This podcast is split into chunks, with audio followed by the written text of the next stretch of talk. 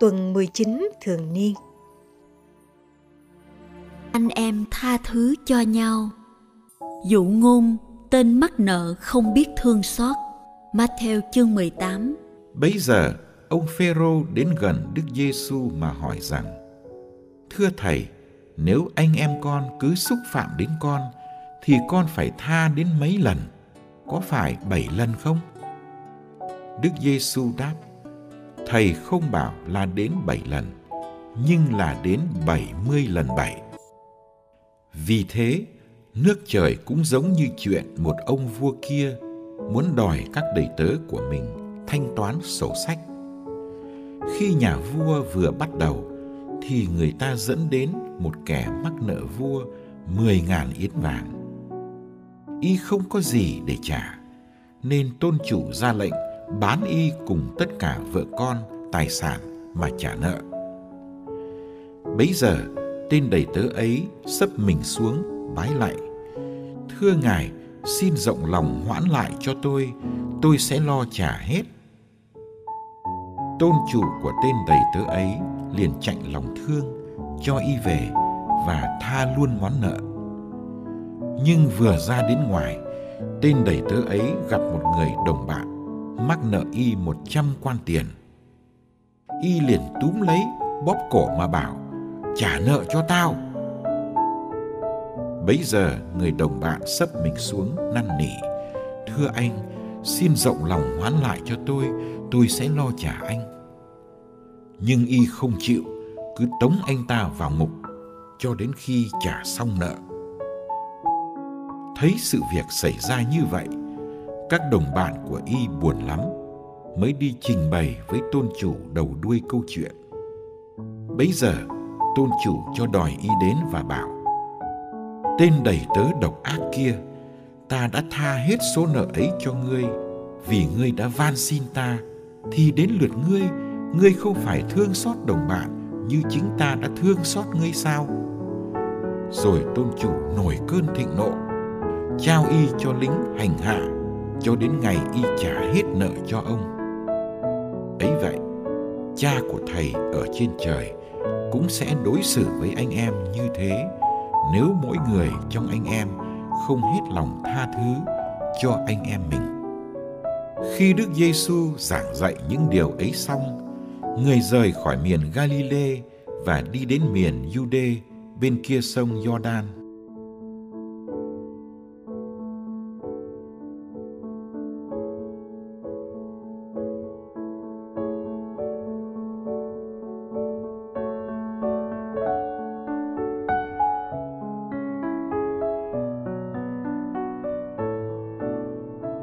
một khoảng cách rất lớn giữa 10.000 yến vàng với 100 quan tiền. 10.000 yến vàng bằng 100 triệu quan tiền. Vậy mà người vừa được tha món tiền cực lớn ấy lại không tha được cho bạn của mình một món tiền tương đối nhỏ. Thái độ độc ác này khiến tôi nhìn lại mình và tự hỏi tại sao. Tại sao tôi không tha cho anh em tôi những điều nhỏ mọn hàng ngày, trong khi Chúa vẫn tha cho tôi những món nợ rất lớn. Dù 100 quan tiền là hơn 3 tháng lương của người lao động, nhưng nó chẳng là gì so với món tiền lớn tôi mắc nợ chủ tôi. Tôi mắc nợ Ngài sự hiện hữu của tôi trên đời và tất cả những gì tôi có. Tôi mắc nợ Ngài vì tình yêu bao la Ngài dành cho tôi. Món nợ lớn vô cùng vì tôi là thụ tạo, còn Ngài là tạo hóa.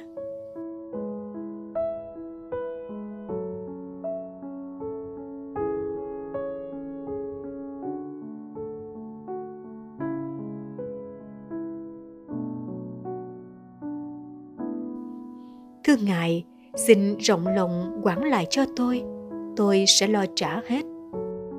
Cả hai người đầy tớ đều sắp mình gian xin như thế. Cả hai đều không thể nào trả ngay được món nợ. Nhưng hai câu trả lời nhận được lại khác nhau. Chỉ vì vua mới biết chành lòng thương xót và tha toàn bộ số nợ. Còn người đầy tớ vừa được tha món nợ lớn lại không có lòng thương xót này. Anh ta thích dùng sức mạnh và quyền lực để giải quyết túm lấy, bóp cổ, tống bạn mình vào ngục cho đến khi trả xong. lẽ ra anh ta phải cư xử với bạn mình như ông chủ đã cư xử với anh. Đó chính là nội dung lời buộc tội của ông chủ giận dữ. Người không phải thương xót đồng bạn như chính ta đã thương xót ngươi sao? Lòng thương xót anh nhận được đã không trở thành dòng suối mát chảy đến với người bạn đang cần chút xót thương chính vì thế, sự tha thứ mà anh nhận được từ chủ, phút chốc bị rút lại, bị xóa sạch. Anh lại bị trở về tình trạng trước đây, bị quân lính hành hạ, bị tù đầy cho đến khi trả hết.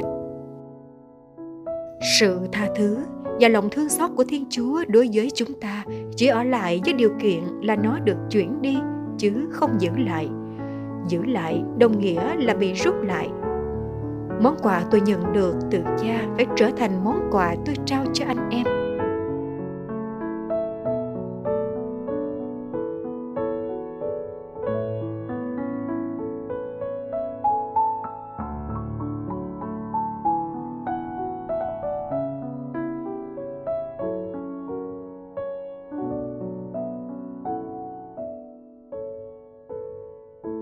Trong cuộc sống, chúng ta là con nợ của nhau người này nợ người kia trước những xúc phạm của người anh em trong cộng đoàn Phêrô nghĩ phải chăng nên tha đến bảy lần Đức Giêsu mời ta tha đến 70 lần bảy nghĩa là tha đến vô cùng. Ngài mời ta đi vào chỗ sâu nhất trong trái tim Thiên Chúa. Sự tha thứ bắt nguồn từ tấm lòng, từ trái tim một trái tim tàn nhẫn chỉ biết đến một sự công bằng cứng cỏi thế giới hôm nay cần một trái tim tha thứ hơn bao giờ hết. Những nước nghèo mong chờ được tha những món nợ lớn. Có những mối thù cần được tha giữa các sắc tộc, quốc gia, tôn giáo. Người Kitô hữu chúng ta giúp gì cho sự tha thứ trong thế giới hôm nay?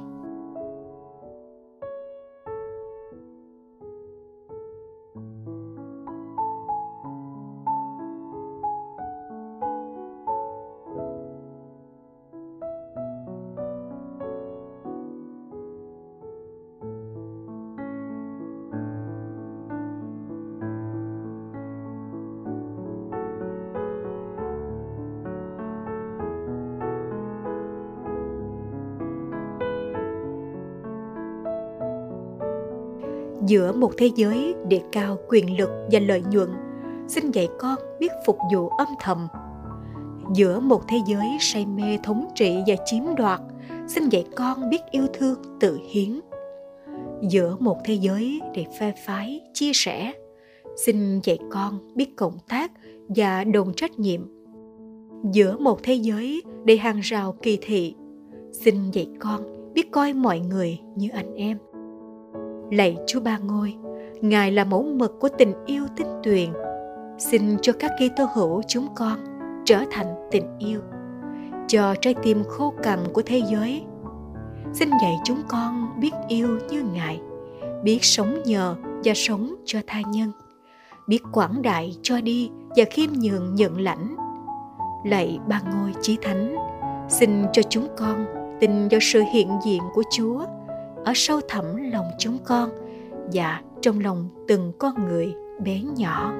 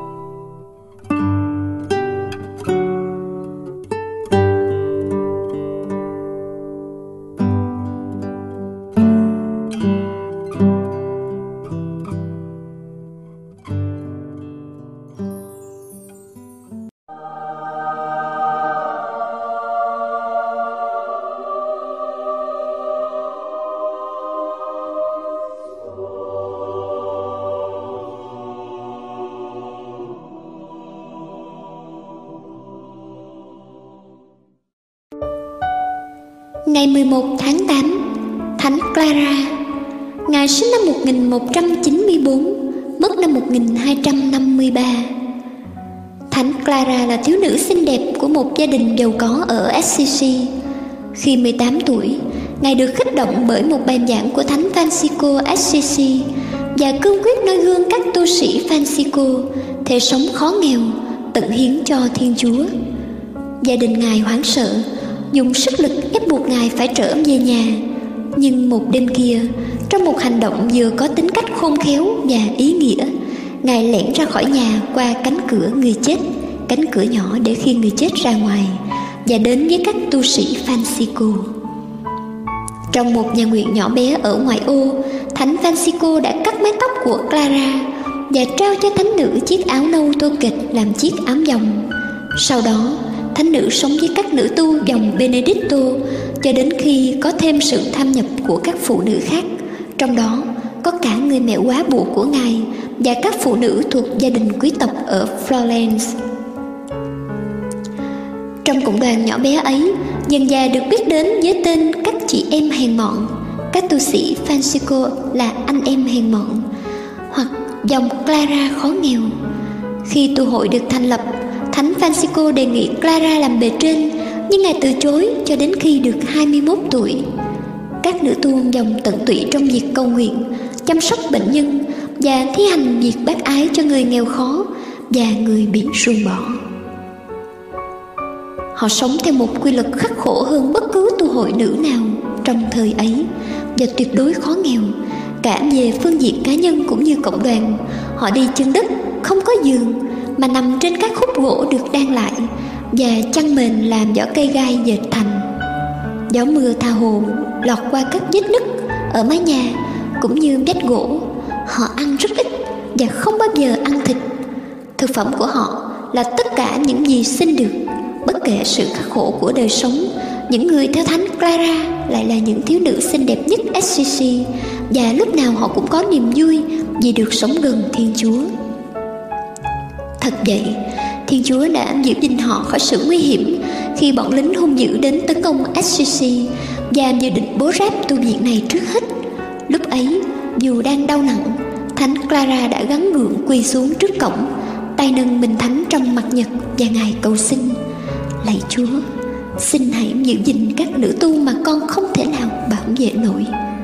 Sau đó, dường như có tiếng trả lời, ta sẽ luôn gìn giữ họ và đồng thời ngay lúc ấy, quân lính cảm thấy vô cùng sợ hãi và họ chạy toán loạn. Thánh Clara làm bề trên tu viện trong 40 năm, mà 29 năm ấy, Ngài trong tình trạng đau yếu. Nhưng lúc nào Ngài cũng vui vẻ vì cho rằng đó là sự phục vụ Thiên Chúa. Nhiều người cho rằng các nữ tu đau yếu làm gì quá khắc khổ. Ngài nói, họ nói chúng tôi quá nghèo khổ, nhưng một tâm hồn có được thiên chúa vĩnh cửu thì có thực sự nghèo hay không Thánh Clara từ trần ngày 11 tháng 8 năm 1253, chỉ hai năm sau, Ngài đã được Đức Giáo hoàng Alexander thứ tư tôn phong lên bậc hiện thánh.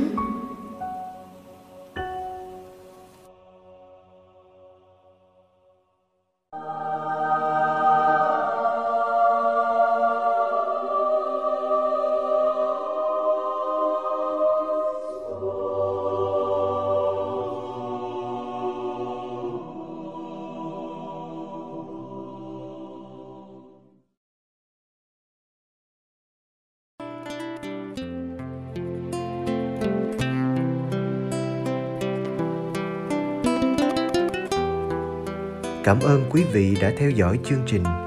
Kính chúc quý vị một ngày mới tràn đầy niềm vui và ân sủng của Chúa và mẹ Maria.